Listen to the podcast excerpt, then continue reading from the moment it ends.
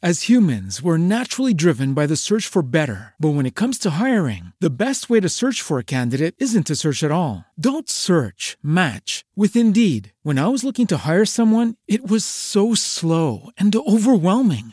I wish I had used Indeed. If you need to hire, you need Indeed. Indeed is your matching and hiring platform with over 350 million global monthly visitors, according to Indeed data, and a matching engine that helps you find quality candidates fast. Ditch the busy work. Use Indeed for scheduling, screening, and messaging so you can connect with candidates faster. And Indeed doesn't just help you hire faster. 93% of employers agree Indeed delivers the highest quality matches compared to other job sites, according to a recent Indeed survey. And listeners of this show will get a $75 sponsored job credit to get your jobs more visibility at Indeed.com slash podcast. That's Indeed.com slash podcast. Terms and conditions apply. Everybody in your crew identifies as either Big Mac Burger, McNuggets, or McCrispy Sandwich. But you're the filet fish Sandwich all day. That crispy fish, that savory tartar sauce, that melty cheese, that pillowy bun. Yeah, you get it. Every time. And if you love the filet of fish, right now you can catch two of the classics you love for just $6. Limited time only. Price and participation may vary. Cannot be combined with any other offer. Single item at regular price. Ba-da-ba-ba-ba. I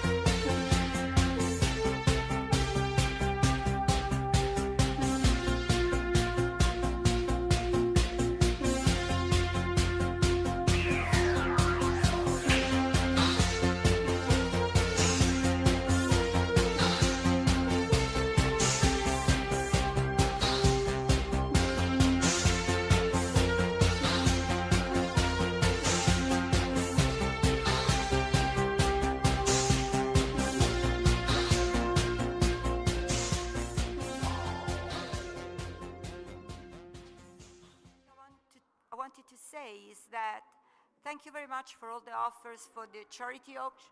Shut up, whoever you are, please. So, um, thank you so much for the for the offers. The, the the auction ends tonight, I think, at midnight, something like that. No. Ah, Okay, it, it ends at 8.30, right before dinner. We have two special items that we will auction live um, right after the awards because they are very special. I will show you when it's the right moment. Okay, so, um, and now I think that's all I had to say, okay? So it's with really great, great pleasure that we're gonna have here for the third time in Deep, in DeepCon, but the first time in Eurocon. I know that Eurocon are not used to having uh, actors as guests because usually they charge a lot of money. but some of them are really, really lovely. And you'll see that my dear friend Chase is one of them. Ladies and gentlemen, Chase Masterson. Flora, you are so amazing. Thank you so much. Everybody give it up for Flora Staliano. And DeepCon and Eurocon, thank you all so much for being here and thank you for having me. How are you?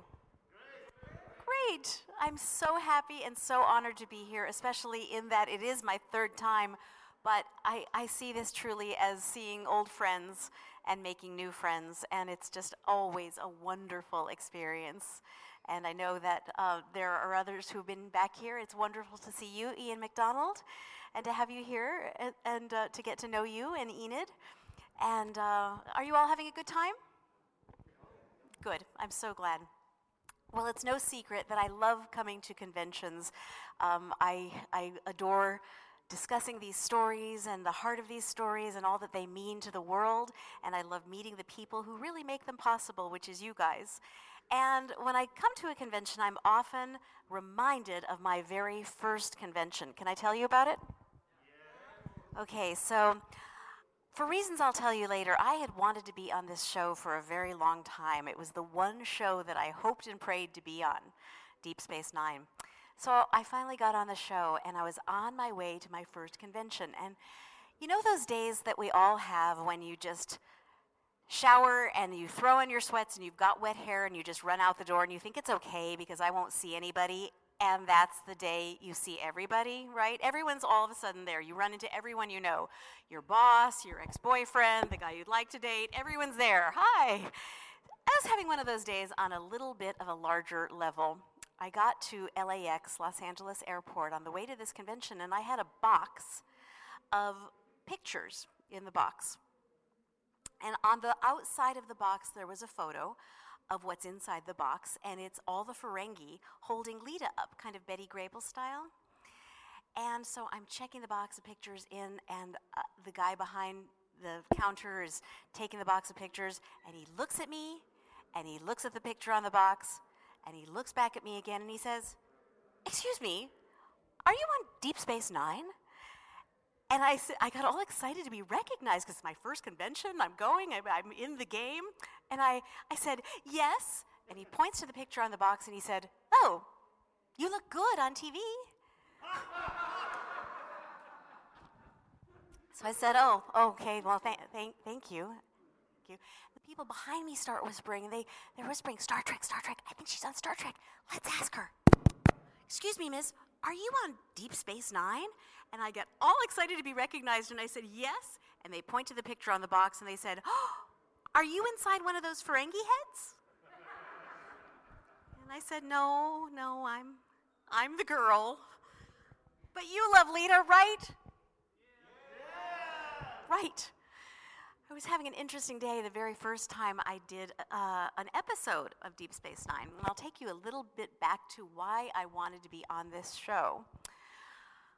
Um, all in one story. So I was in an acting class of 10 people in a city of 12 million people in Los Angeles, where most of them are actors.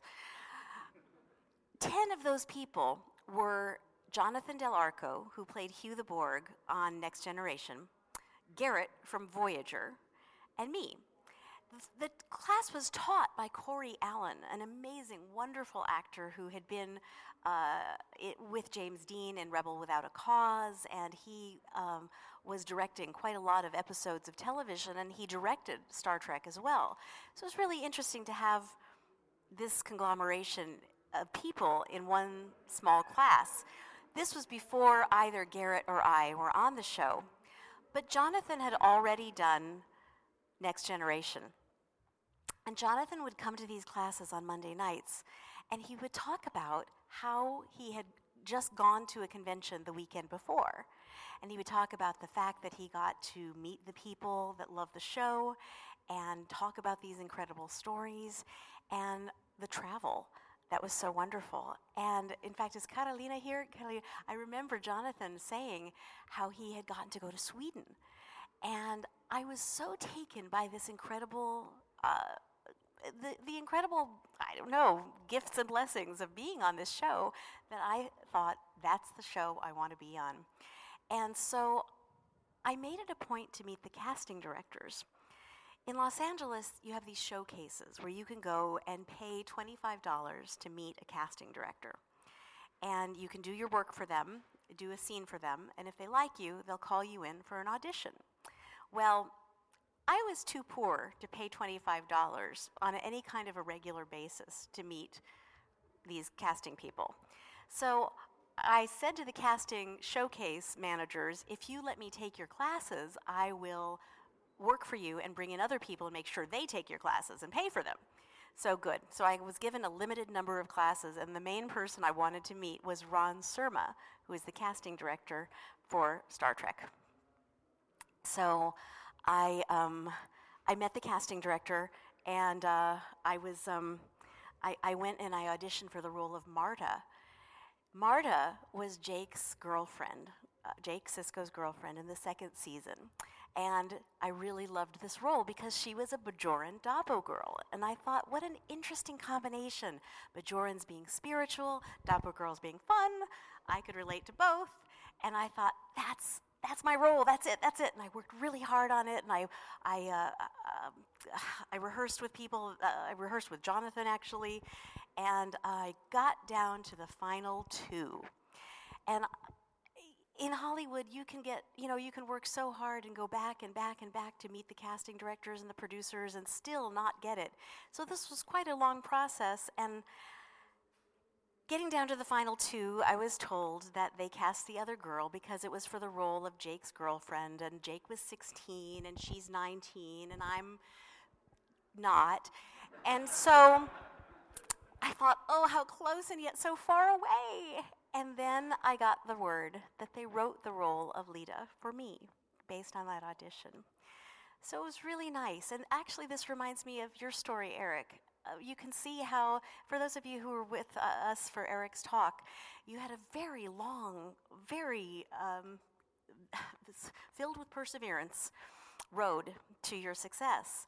And every step of the way was you know, at first very small, very incremental. It required a lot of persistence, a lot of patience, a lot of faith in yourself, and a lot of passion, just with your eyes on the prize of what you want to do, right? And I think it's often the same for all of us that we have these things in life that we we want to do, and we we can only imagine that faraway goal, but somehow if we keep working on it, chances are that the process will fill our lives, for one thing, and the process, the road, is often the richest part of the journey. And also, if we have patience and self compassion and persistence, we can get where we're going, right? Where we want to go. So here I was. I was finally where I want to go. I was on Deep Space Nine, and they wrote this role with one episode. So it was that episode where Leeta was meeting Dr. Bashir. Do you remember this? Ex- the Explorer. And so um, it was just that one episode. It was four lines, but I was so excited. And I was in the hair trailer. This is my first day on the show. I was in the hair trailer, and it was four o'clock in the morning, which is the time I usually was called.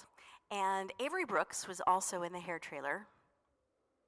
What he was doing in the hair trailer I don't know.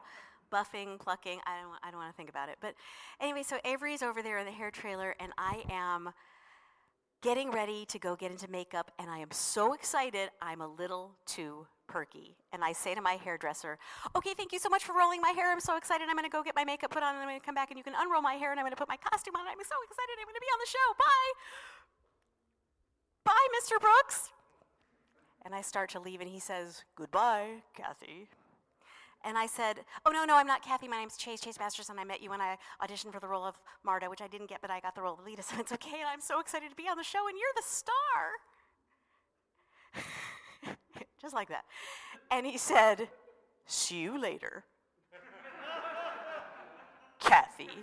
And I said, No, no, I'm not Kathy. I'm Chase, Chase Masterson. I've, uh, I played the role of Leeta. I'm not Kathy. I've never even played a Kathy.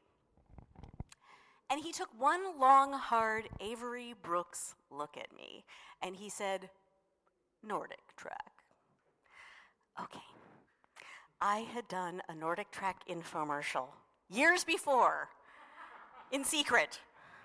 And now, my first day on the show, Avery Brooks, the star, is reminding me of it. How embarrassing, right? Well, I took one long, hard Chase Masterson look at him and I said, Avery, I got paid for doing it. What's your excuse for watching it? Thank you. I mean, get a life, right? Um, but he was really nice to me after that. And, uh, and I'm grateful that the producers were nice to me. After that, I ended up doing uh, five seasons of the show, and that was also a blessing every single episode because the recurring characters never had a contract, so they could have killed us off at any time. So, um, you know, unlike the series regulars who are guaranteed a certain amount of episodes and money, it was always a surprise and always wonderful when we got asked back for another episode because we, partly because we loved doing the show and partly because we knew we were doing something right, um, or they, or they didn't because they didn't have to. So, um, it was wonderful having. Am I talking too fast? Okay. All right. Thank you it was wonderful having the arc of Leeta be be such that it was with the the beginning of Leeta as a lowly Dabo girl, uh, someone who turned out to be compassionate. Basically, let's face facts, not just a push-up bra. Um, Dabo girls were, as you probably know, uh, known for doing extra work on the side of the Dabo table. They were um, not necessarily the most respected position at all. And for Leeta to be different was really a nice comment on that, on, on not stereotyping people simply because of their job, but Leeta getting to know Leeta and seeing that she possessed a humanity and an understanding, compassion, and uh, really, I think, a cleverness that was written into the character from the very first episode. Um, the fact that I didn't go up to Dr. Bashir and say, hey, baby, but it was more like, I would, you know, I'd like to meet you. So um, it, I had a really good time with, with doing that. And then, obviously, for Leeta to be able to go on from dating the cute British doctor to really falling in love with the guy that was only pretty on the inside. I think that's a very Star Trek message. Rom was the little runt brother who was vilified, who was forgotten, he was overlooked, he was made fun of, marginalized in every possible way.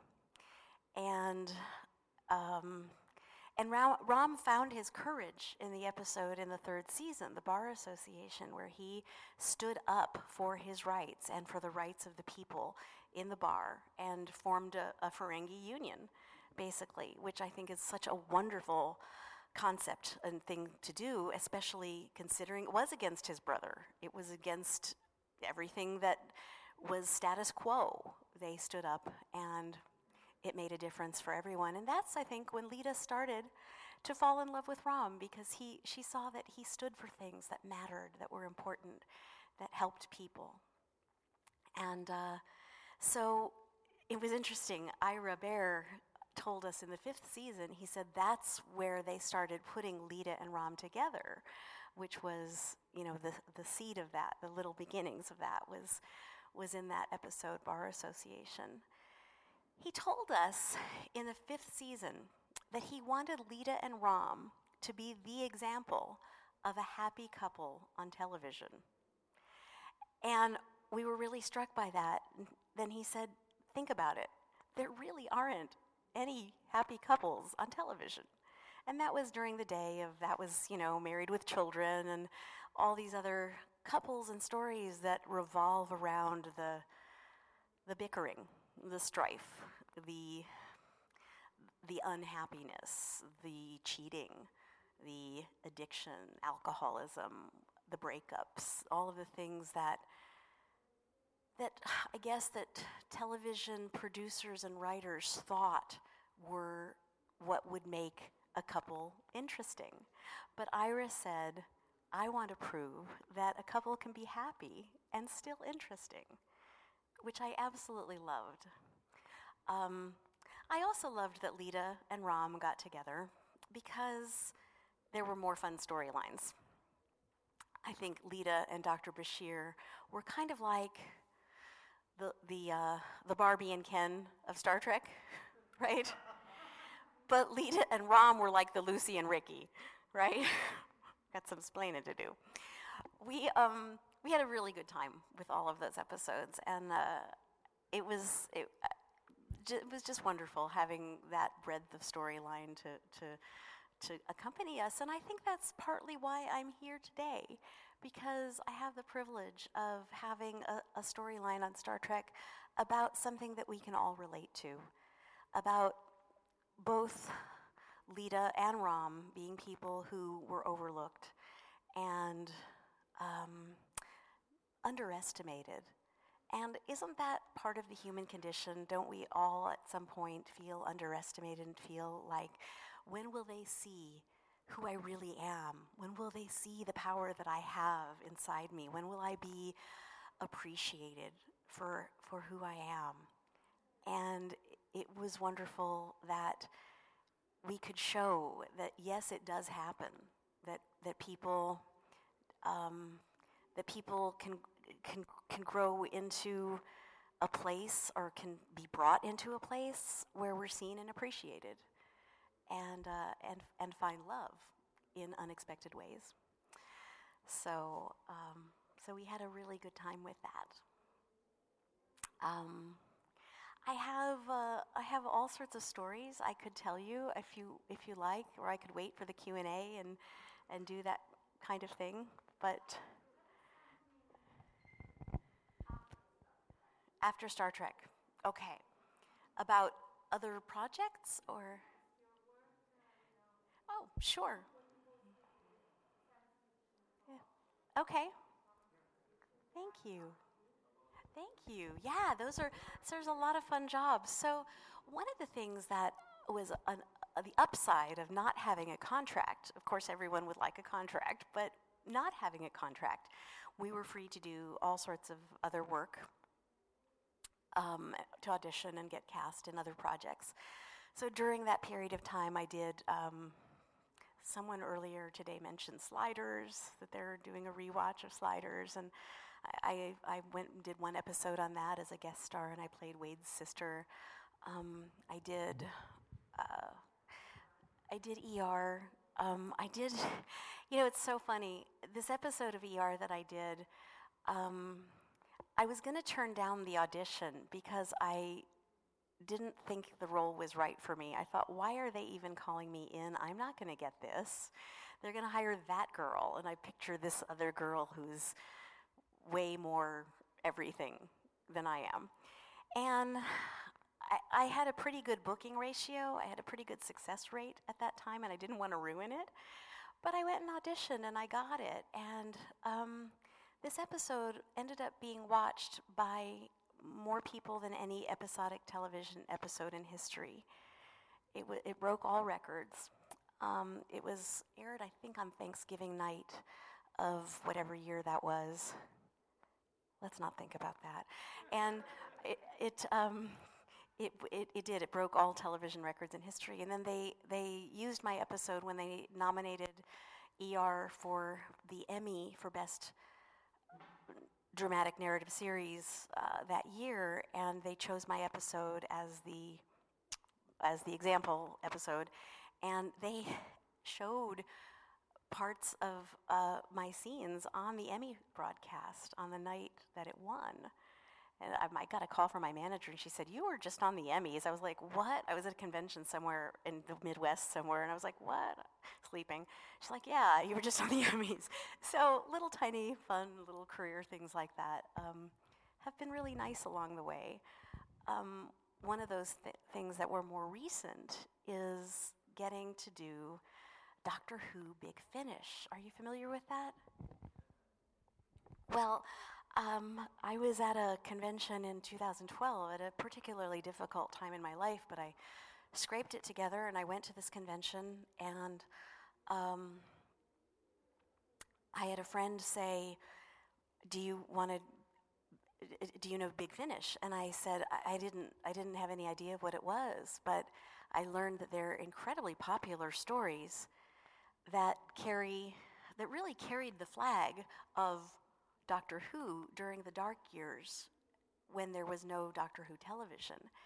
And Big Finish is made by this wonderful, passionate group of storytellers, and their their motto is "We love story."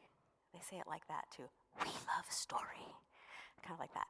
And what I love about Big Finish is that they have the ability to create incredible worlds and big epic adventures for a reasonable price because they're only audio. And without the visual, they can tell these stories, and we obviously we do the video, we do the visuals in our minds. So it's a wonderfully um, viable and creative way of creating more good science fiction. So they they cast me as Vienna Salvatore. Can I say that right? Vienna Salvatore. And she is this obviously very Italian um, mercenary assassin with a heart of gold. Vienna, um, they term her as impossibly glamorous, and she has a big sense of fun, but she's also an assassin. But she's a good assassin in that if she finds out that she's sent to kill the good guy, she'll turn it around and kill the bad guy. But interestingly, without without standard methods of violence, she usually finds a way for the bad guy to take himself down through his own means. She finds a way to turn his own means around on him. And it, they find amazing ways to do this that aren't repetitive. We did four seasons of Vienna. And um, I love the storylines that they put. Uh, first of all, we did the, the original, uh, the pilot of Vienna was Vienna as the nemesis of Sylvester McCoy, the seventh doctor. Do we love Sylvester? Adore Sylvester. He's, I say he's my Clark Gable. He's so fun. If you don't know Sylvester McCoy, he's about this tall. and he's about 85 or something. he worked in vaudeville, and he was the seventh Doctor Who. And it was a really fun way to, uh, I don't know, to, to uh, introduce this character, Vienna. And now, after doing four seasons, they've put Vienna in other areas of Big Finish, working with um, Lisa, uh, Jago, and Litefoot. Um, my brain, uh, uh, the things are failing me here, but there's other little other shows that they put Vienna into, and the most recent one is playing opposite Eric Roberts, who is returning as the master. And so um, it's fun. I, I think our, the storylines are wonderful in Vienna because we talk about the fact we we finally learn uh, that Vienna is a mercenary assassin because she was a child soldier. And we talk a lot about the fact that that happens, that children are made to be soldiers in different countries in different times.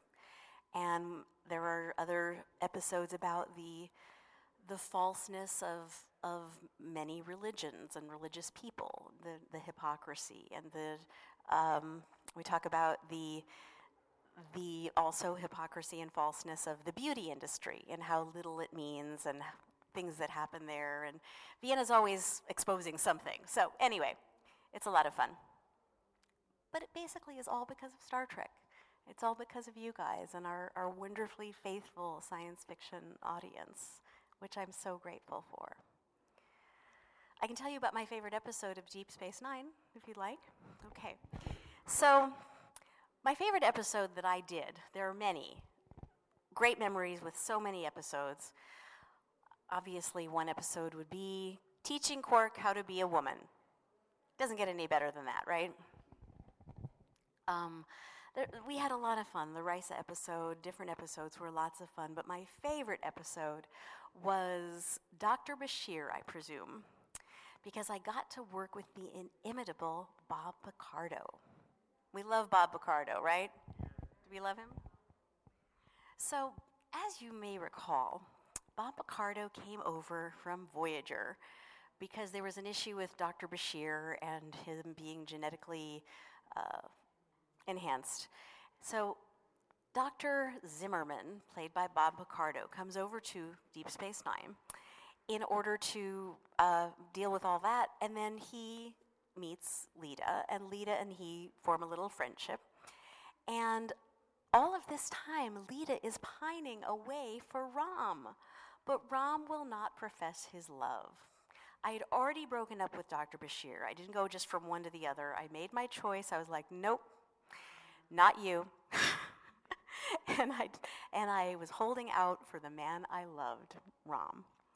Well, Rom would not profess his love, so I'm going to go off, off, the, off Deep Space Nine because Dr. Zimmerman has, has invited me to go with him, and I'll have my own cafe on this other planet.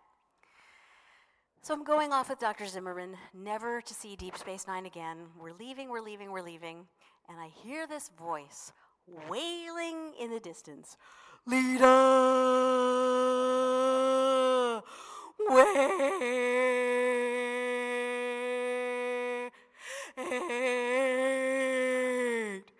Leeta! Wait! and Bob Picardo says, We heard you the first time.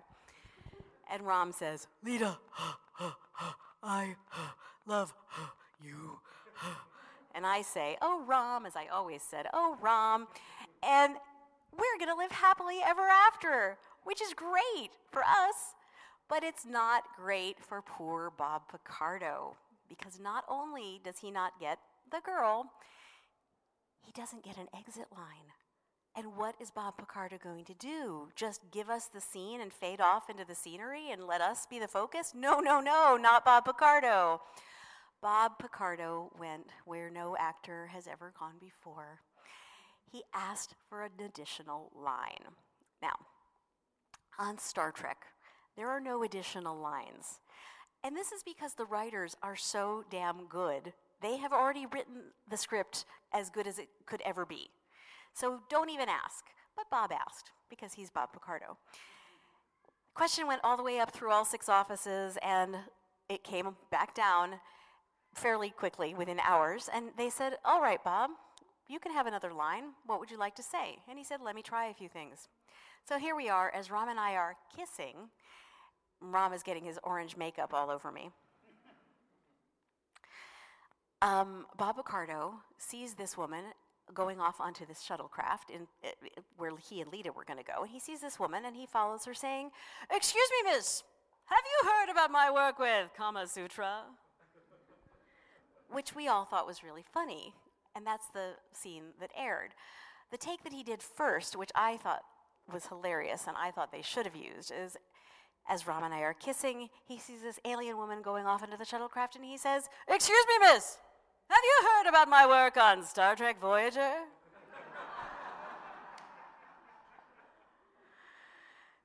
so, yeah, he's nuts. Um, he's nuts. Did you see the Deep Space Nine documentary? What We Left Behind? Wasn't that beautiful? Such, yes. Oh, good.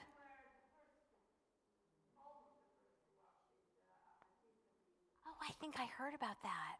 So they showed it here. Oh, wonderful. Oh, wow.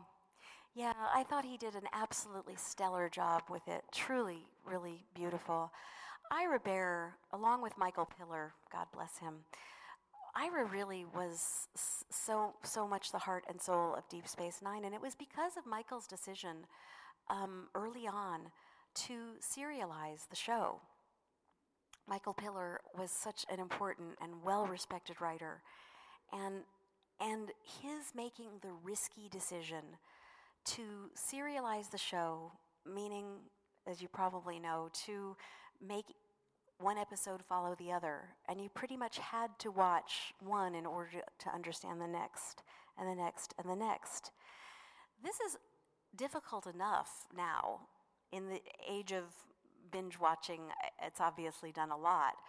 But to have that kind of commitment to that kind of storytelling back when there was barely any, even TiVo. I mean, it was really, you had to sit there with your VCR and turn it on on the moment, and, you know, or program it if you could, in order to see uh, an episode if you couldn't, if you couldn't watch it live in its first run. And many people couldn't because it was a syndicated show, so it was on whenever the local station felt like putting it on. So it was, could be on at 1 o'clock in the morning. I have a lot of people tell us, you know, we can't stay up that late. It's just on the wrong time.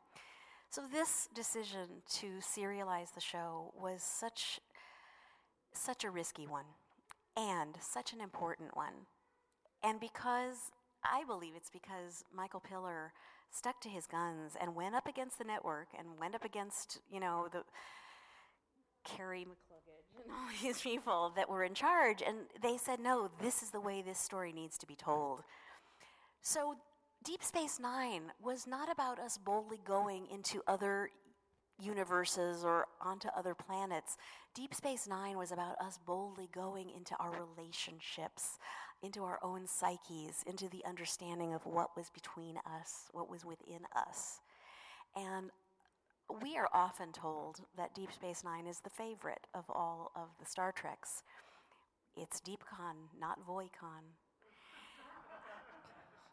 and and I, I think and I I fully believe that's why, because they gave us room for the characters to grow. You didn't have to start from the beginning at each episode and trivialize the stories. You could get attached to characters, and their lives mattered.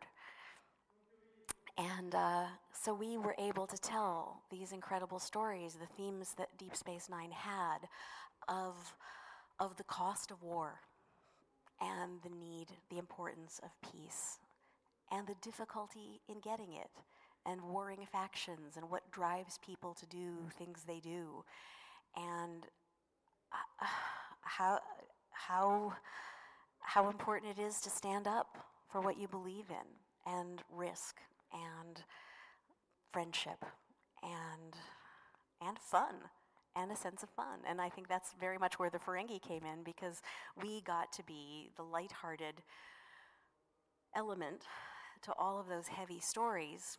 And yet, the Ferengi too. We had our own gravitas. I count myself as an honorary Ferengi. There, there, there were stories that also mattered, even in the playful way that we, um, that, that, that we came to life on the show. So it was an incredible honor to have that kind of, um, as I said, you know, when back in that, in that acting class of 10 people in a city of 12 million people. Star Trek has actually, I've never said it this way before, but Star Trek has, for me, been all that I dreamed it would be when I was sitting there on the floor of that acting class, learning to breathe deeply or whatever you learn in those acting classes, really learning to be comfortable with who you are and your place within a story, a character all of the things that I heard Jonathan Del Arco say that he got from this show came true for me. And I'm, I'm extremely grateful. It's out of that gratitude that in 2013, I founded Pop Culture Hero Coalition. And you might have heard uh, about this charity. Flora very generously has um, put together a panel for us tomorrow at 11:30, right? With Licia from the Italian Space Agency. A, a, a, writer and astrophysician, right, right, and she did a um, she did a panel earlier today, and so Licia and Flora and I will get to discuss both Pop Culture Hero Coalition and the underlying reasons for it. So, Pop Culture Hero Coalition is the first ever nonprofit organization to teach mental health and social emotional learning, which, um, which leads to ending bullying, racism, misogyny, LGBTQI plus bullying, cyberbullying, and other forms of injustice.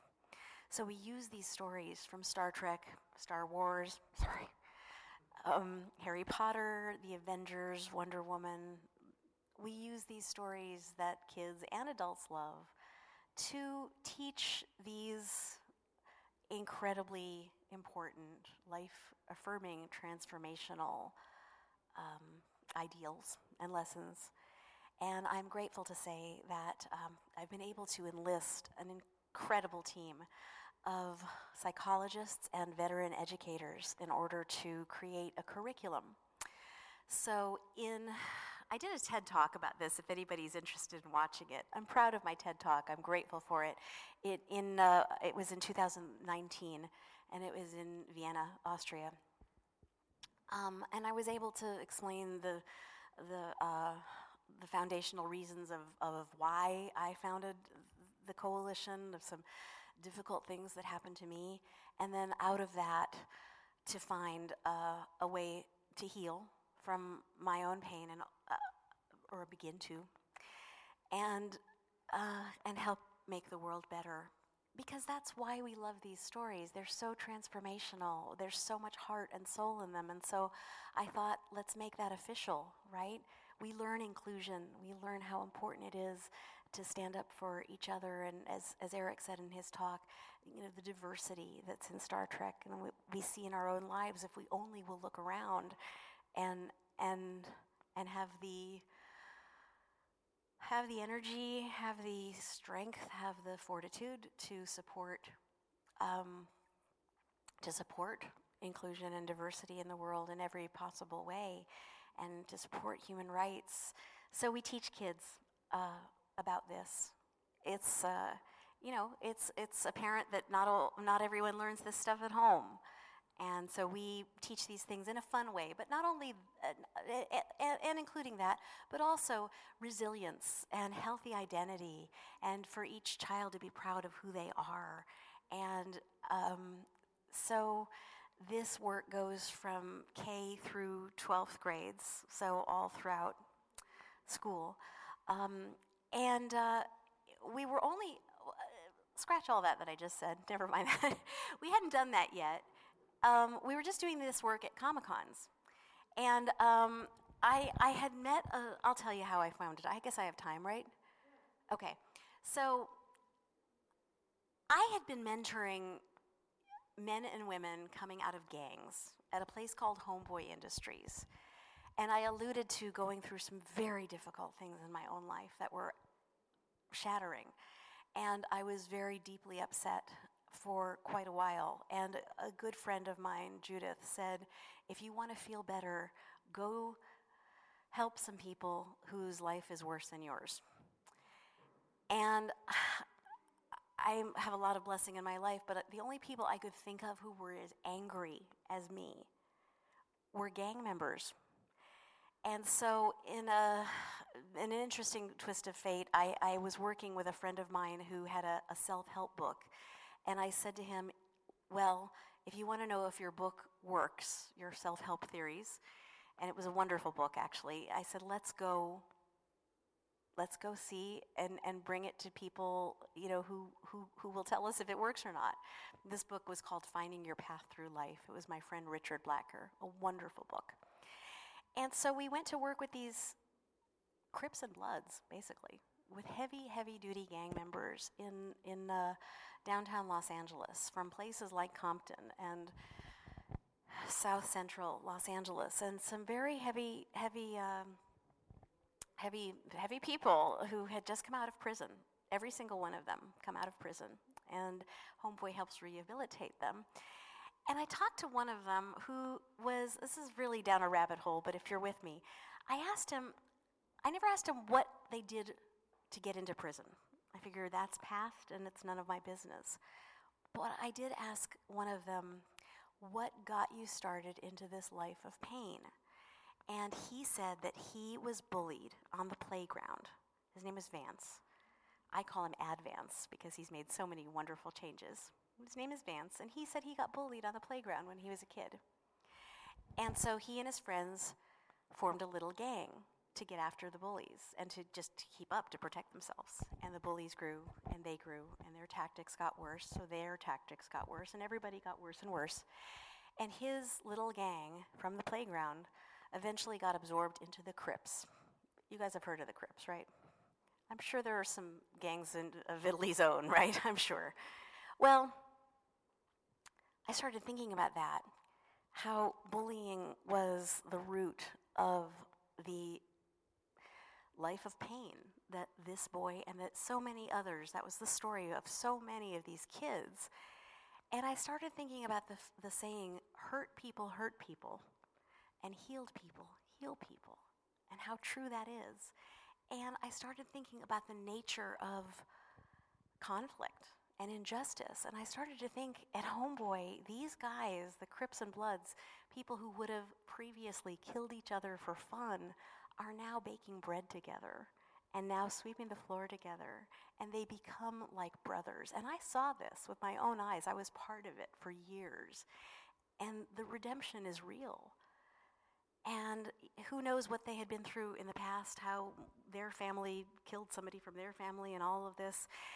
And they let it all go because they realize that what's important is not retribution, but in drawing the line and saying it ends with me and I'm going to live with kindness and, and, and peace and inclusion. Not an easy thing to do when it's your life, but they do it and I thought, my gosh, if they can do it, then so can the rest of the world, right?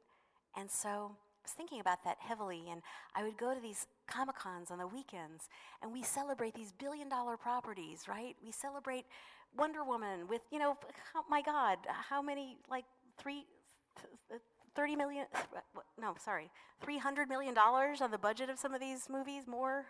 It's ridiculous.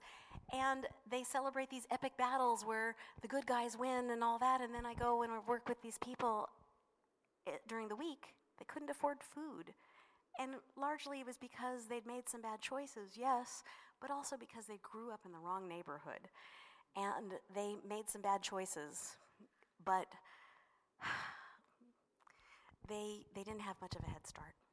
So, anyway, about that time, I, I heard about a little girl named Katie, who was bullied for loving Star Wars. She's six years old, and all the boys were following her around at school saying, You can't like Star Wars, you're a girl. Well, what do you think, ladies? It was ridiculous. So little Katie was, um, she went home and she cried. She told her mother, I am not going to like Star Wars anymore. I'm just going to carry my pink lunchbox. Elisabetta, are you here? okay, this is not okay. So she said, and her mother, Carrie Goldman, said, Katie, you get to be who you are. You can like anything you want. You can love anyone you want. You can be who you are. But Katie was depressed, so Carrie put the word out on her blog saying, if any of you have been gender bullied or bullied for any reason, would you say a few words of encouragement to my daughter?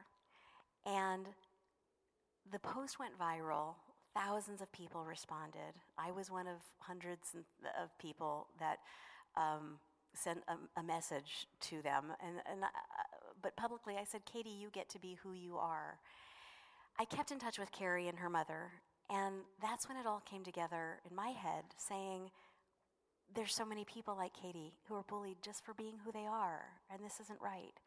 And if people at Homeboy can look at, can set aside their histories and differences, then why don't we make a, a real effort to, to do something, to, to teach inclusion using i don't know if this is making any sense but using the popularity of, this, of these stories you know you go to comic-con and there's 300000 people these stories are, you know, they're the highest grossing stories in, in the history of entertainment. They're doing something right. What is it? They're talking about heroism. They're talking about the good guys winning. Well, let's be those good guys. So that's a very roundabout way of saying what we're doing with Pop Culture Hero Coalition. And I'm grateful. We have, um, here's my sales pitch. We have t shirts out there that say, Be kind. And those t shirts are a lot of what funds our work. Um, in 2015, I was doing a convention a lot like this in Connecticut on the east coast of the US. And one of the women in the audience came up to me afterwards and she said, You should work with Yale. And I said, Yeah, right. Have them call me. She said, No, really. Let me put you in touch. So she put us in touch with Yale Center for Emotional Intelligence.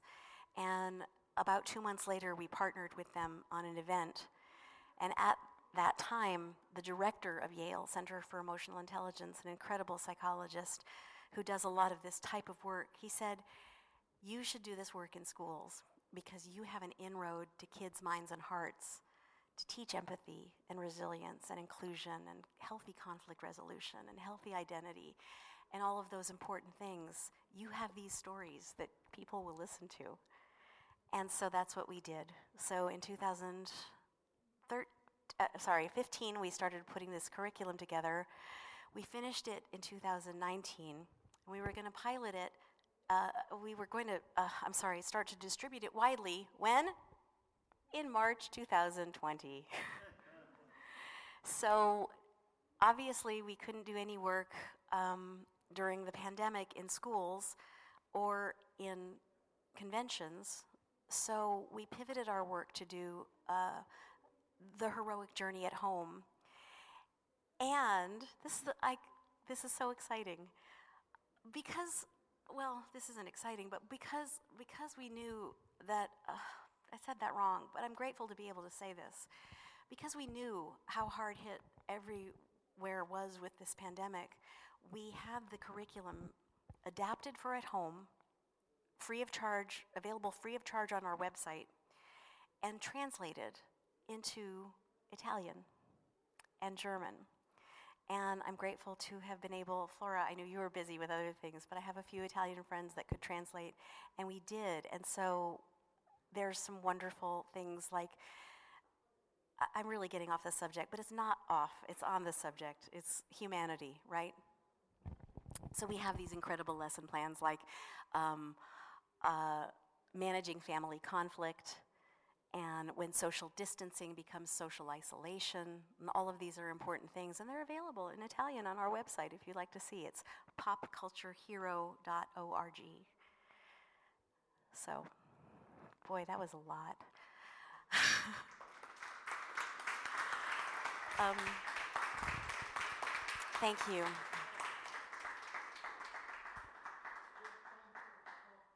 Okay, well, uh, one thing I'd like to say very briefly about this, um, uh, finally, about the curriculum. It's called The Heroic Journey. And um, we started to put together these videos, and my absolutely amazing, wonderful boyfriend, Matthew Worley, was the cinematographer for these videos that are really well done, beautifully shot, and, and with beautiful sound. And Matthew is responsible for that. So thank you, Matthew, for your work.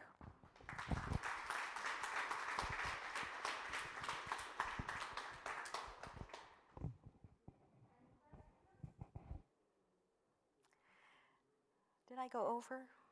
That's my question. Yes.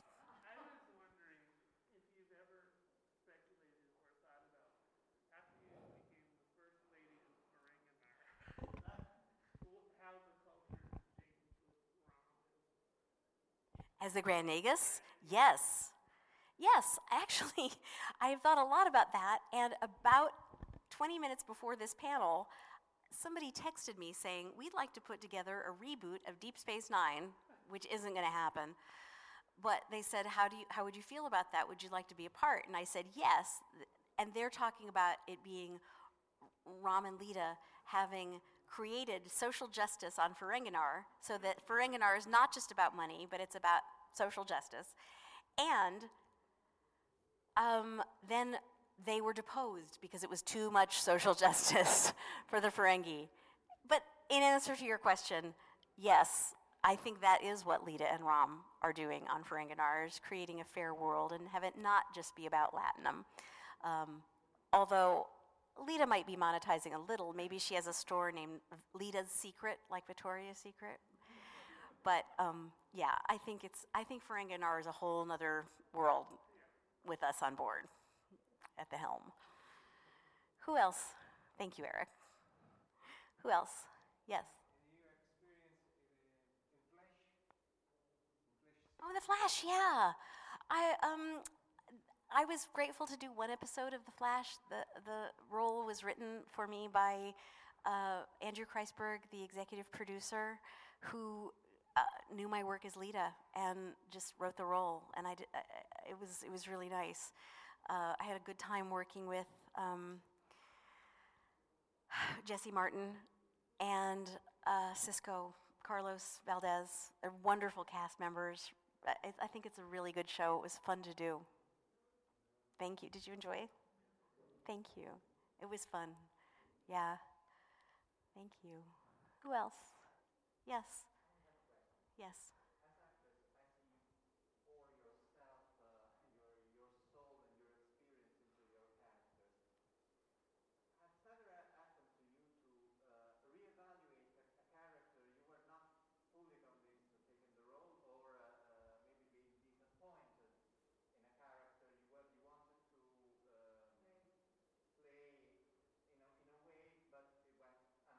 Hmm, yeah.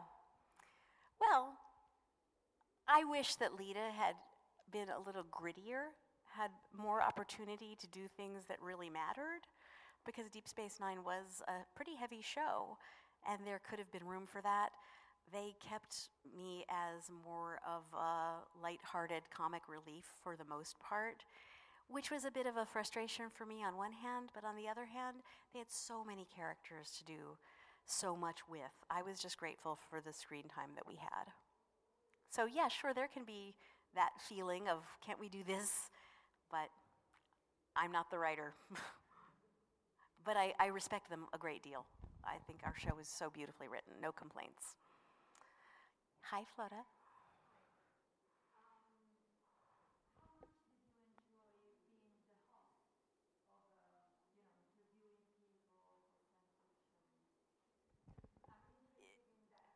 Thank you.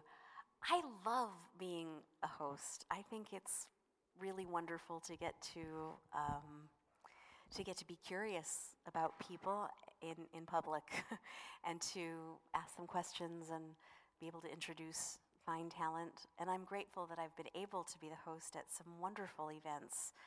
Um, I did host FedCon a few times. Do you know FedCon? It's a crazy huge convention in Germany. Um, that was lots of fun. I uh, hosted some things on the Star Trek cruise, which is fun. Um, one really exciting thing that I got to host uh, a few, uh, no, in 2019 was Starmus, which is a star, uh, an astrophysics space music festival.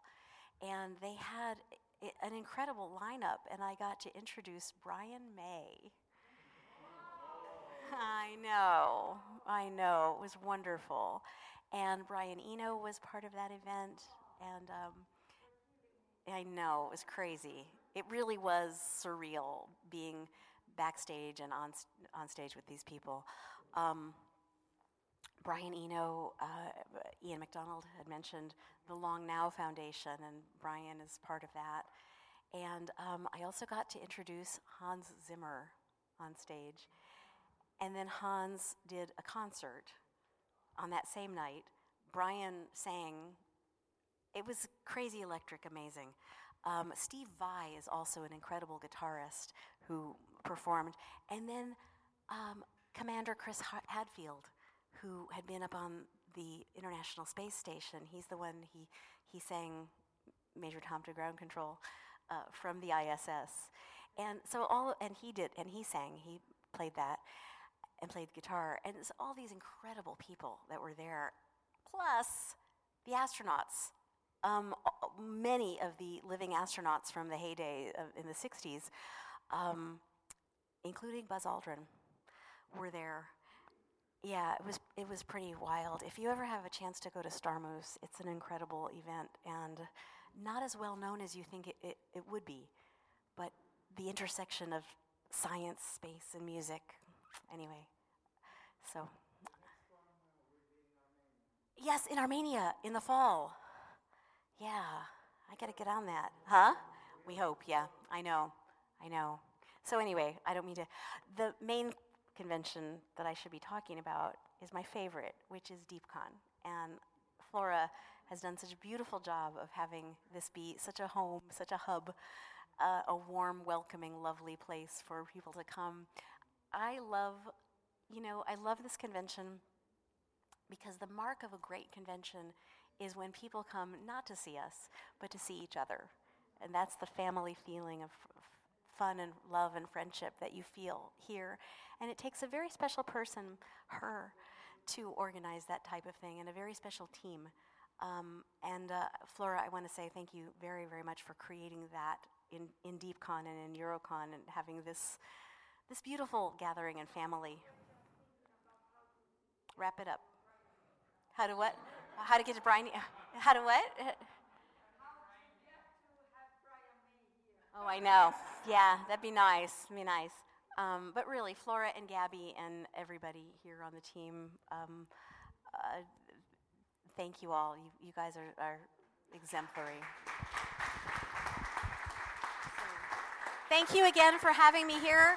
Um, if anybody if, if anybody would like to support the work that the coalition does, again, part of our work is online for free in Italian, um, and then we do a lot of other work. Um, there are T-shirts outside that say "Be kind," a wonderful message for a great cause. We also have masks with the Italian flag. Be kind. Go check them out, and buttons. So um, I would truly love and appreciate your support of our work. And again, thank you so much for having me here, Flora. Thank you, Lolita. Uh, sì, Lolita.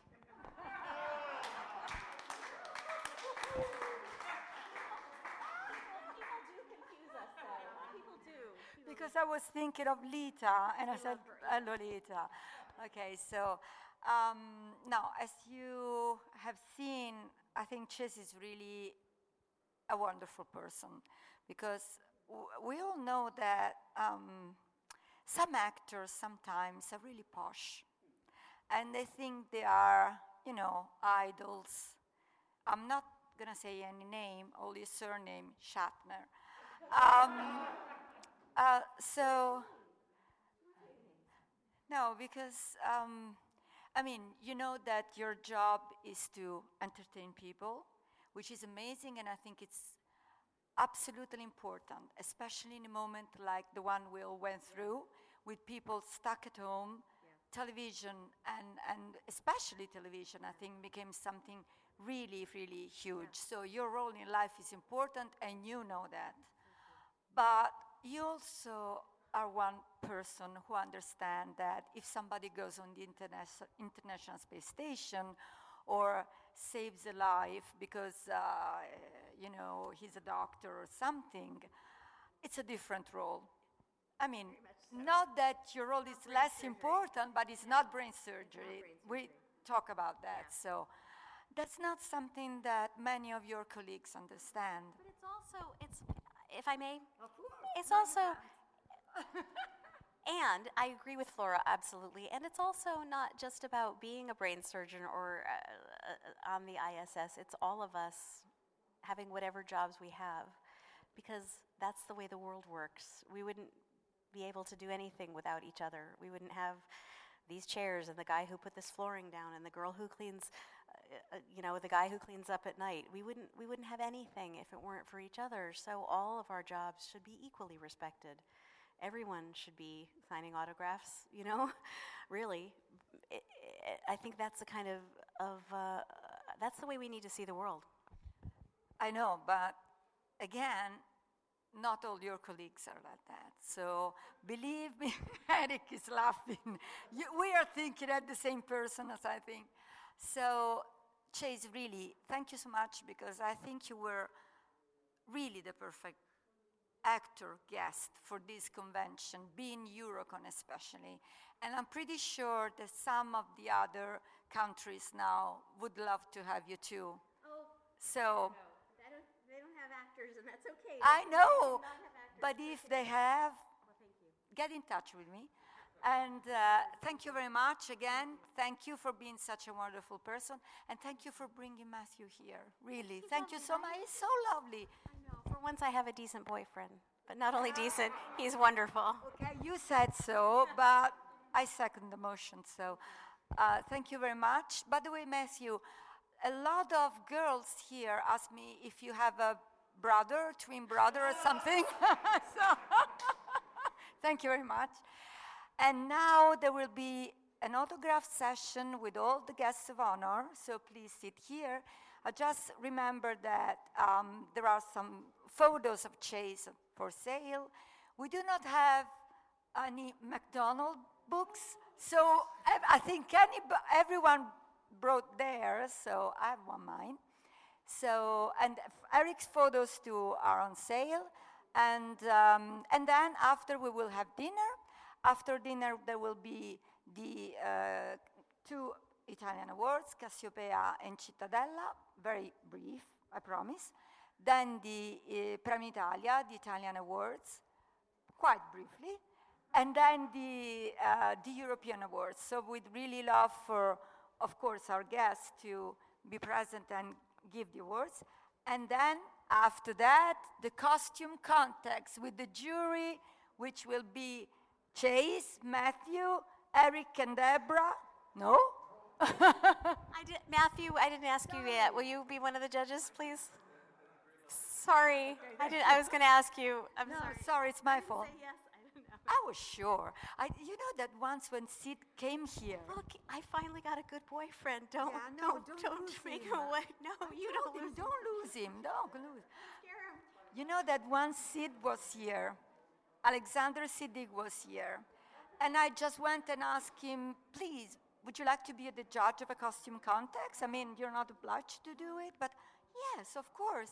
And then Dolita came to me and said, Sid is judging the costume contest? Never does that. How did you manage to? I asked. All right. Thank you so much again, Flora. No, thank you. Thank you very much. Avete ascoltato Fantascientificast, podcast di fantascienza e cronache della galassia, da un'idea di Paolo Bianchi e Omar Serafiti, con il contributo cibernetico del Cylon Prof Massimo De Santo. Potete seguirci ed interagire con noi sul nostro sito fantascientificast.it, su Facebook alla pagina Fantascientificast, su Twitter sul profilo at Fantascicast, sul nostro canale Telegram t.me slash fantascientificast, sulla nostra community Telegram t.me slash fsccommunity.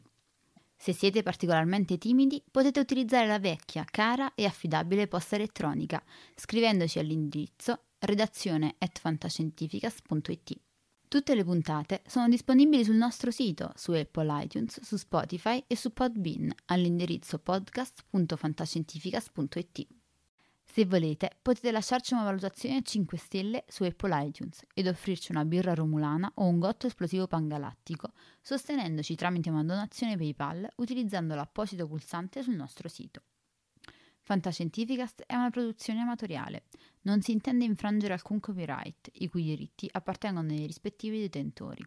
L'autorizzazione SIAE 5612I5359. Nessun byte e nessun tribolo sono stati maltrattati durante la produzione di questo podcast.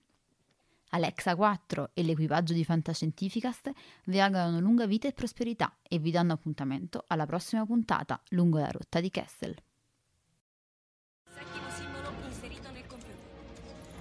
Blocco 1 pronto. Blocco 1 posizionato. Potenza erogata 23%.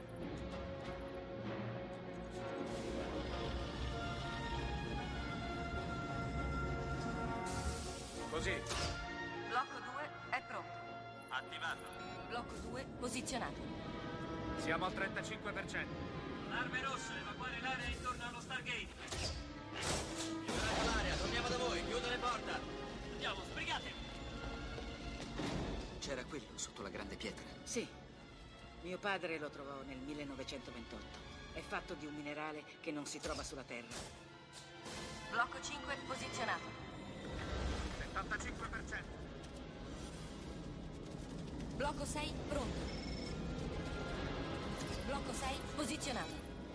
Non eravamo mai riusciti ad andare oltre nella sequenza.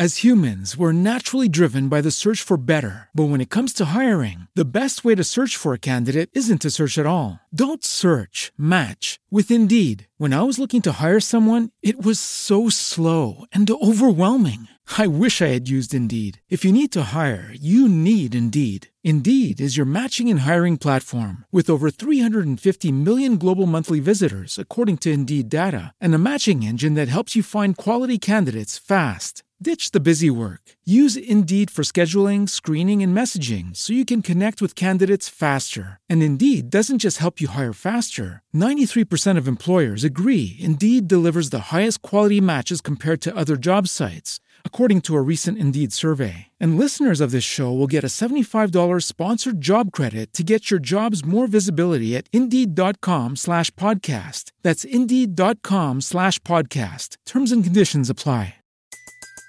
Everybody in your crew identifies as either Big Mac Burger, McNuggets, or McCrispy Sandwich. But you're the filet fish Sandwich all day. That crispy fish, that savory tartar sauce, that melty cheese, that pillowy bun. Yeah, you get it. Every time. And if you love the filet of fish, right now you can catch two of the classics you love for just $6. Limited time only. Price and participation may vary. Cannot be combined with any other offer. Single item at regular price. Ba da ba ba ba.